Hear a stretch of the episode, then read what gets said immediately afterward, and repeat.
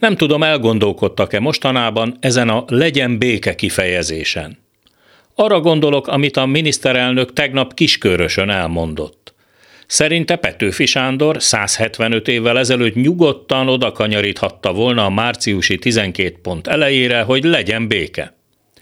Nem tudom, a Székesfehérvári gimnáziumban ki volt a történelem tanára a mostani kormányfőnek, de hogy egy ilyen mondattal manapság nem lehetne átmenni az emelt szintű érettségin, az biztos. Miféle béke? A temető végtelen nyugalma? Béke poraira, meg síri csend?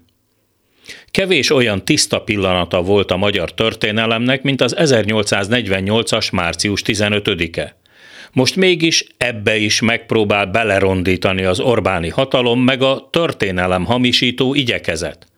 Vladimir Putyin is megirigyelhetné. Az általam ismert Petőfi Sándor ugyanis ezt írta egyebek mellett. Fényesebb a láncnál a kard, jobban ékesíti a kard, meg hogy süvít a golyó, cseng a kard, ez lelkesíti a magyart, előre. Na-na, legyen béke.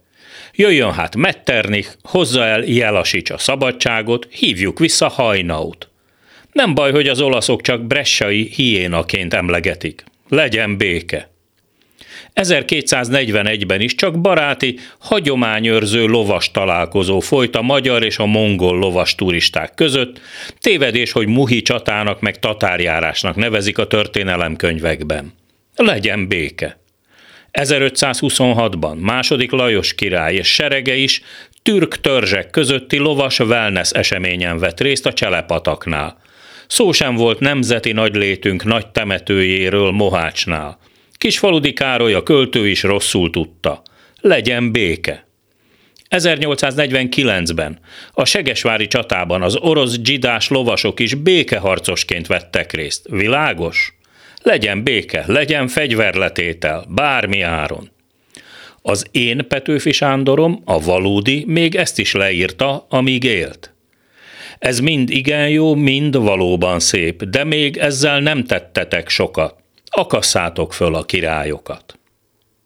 Az esti gyors mikrofonjánál Hardi Mihály, a hírek után kezdünk.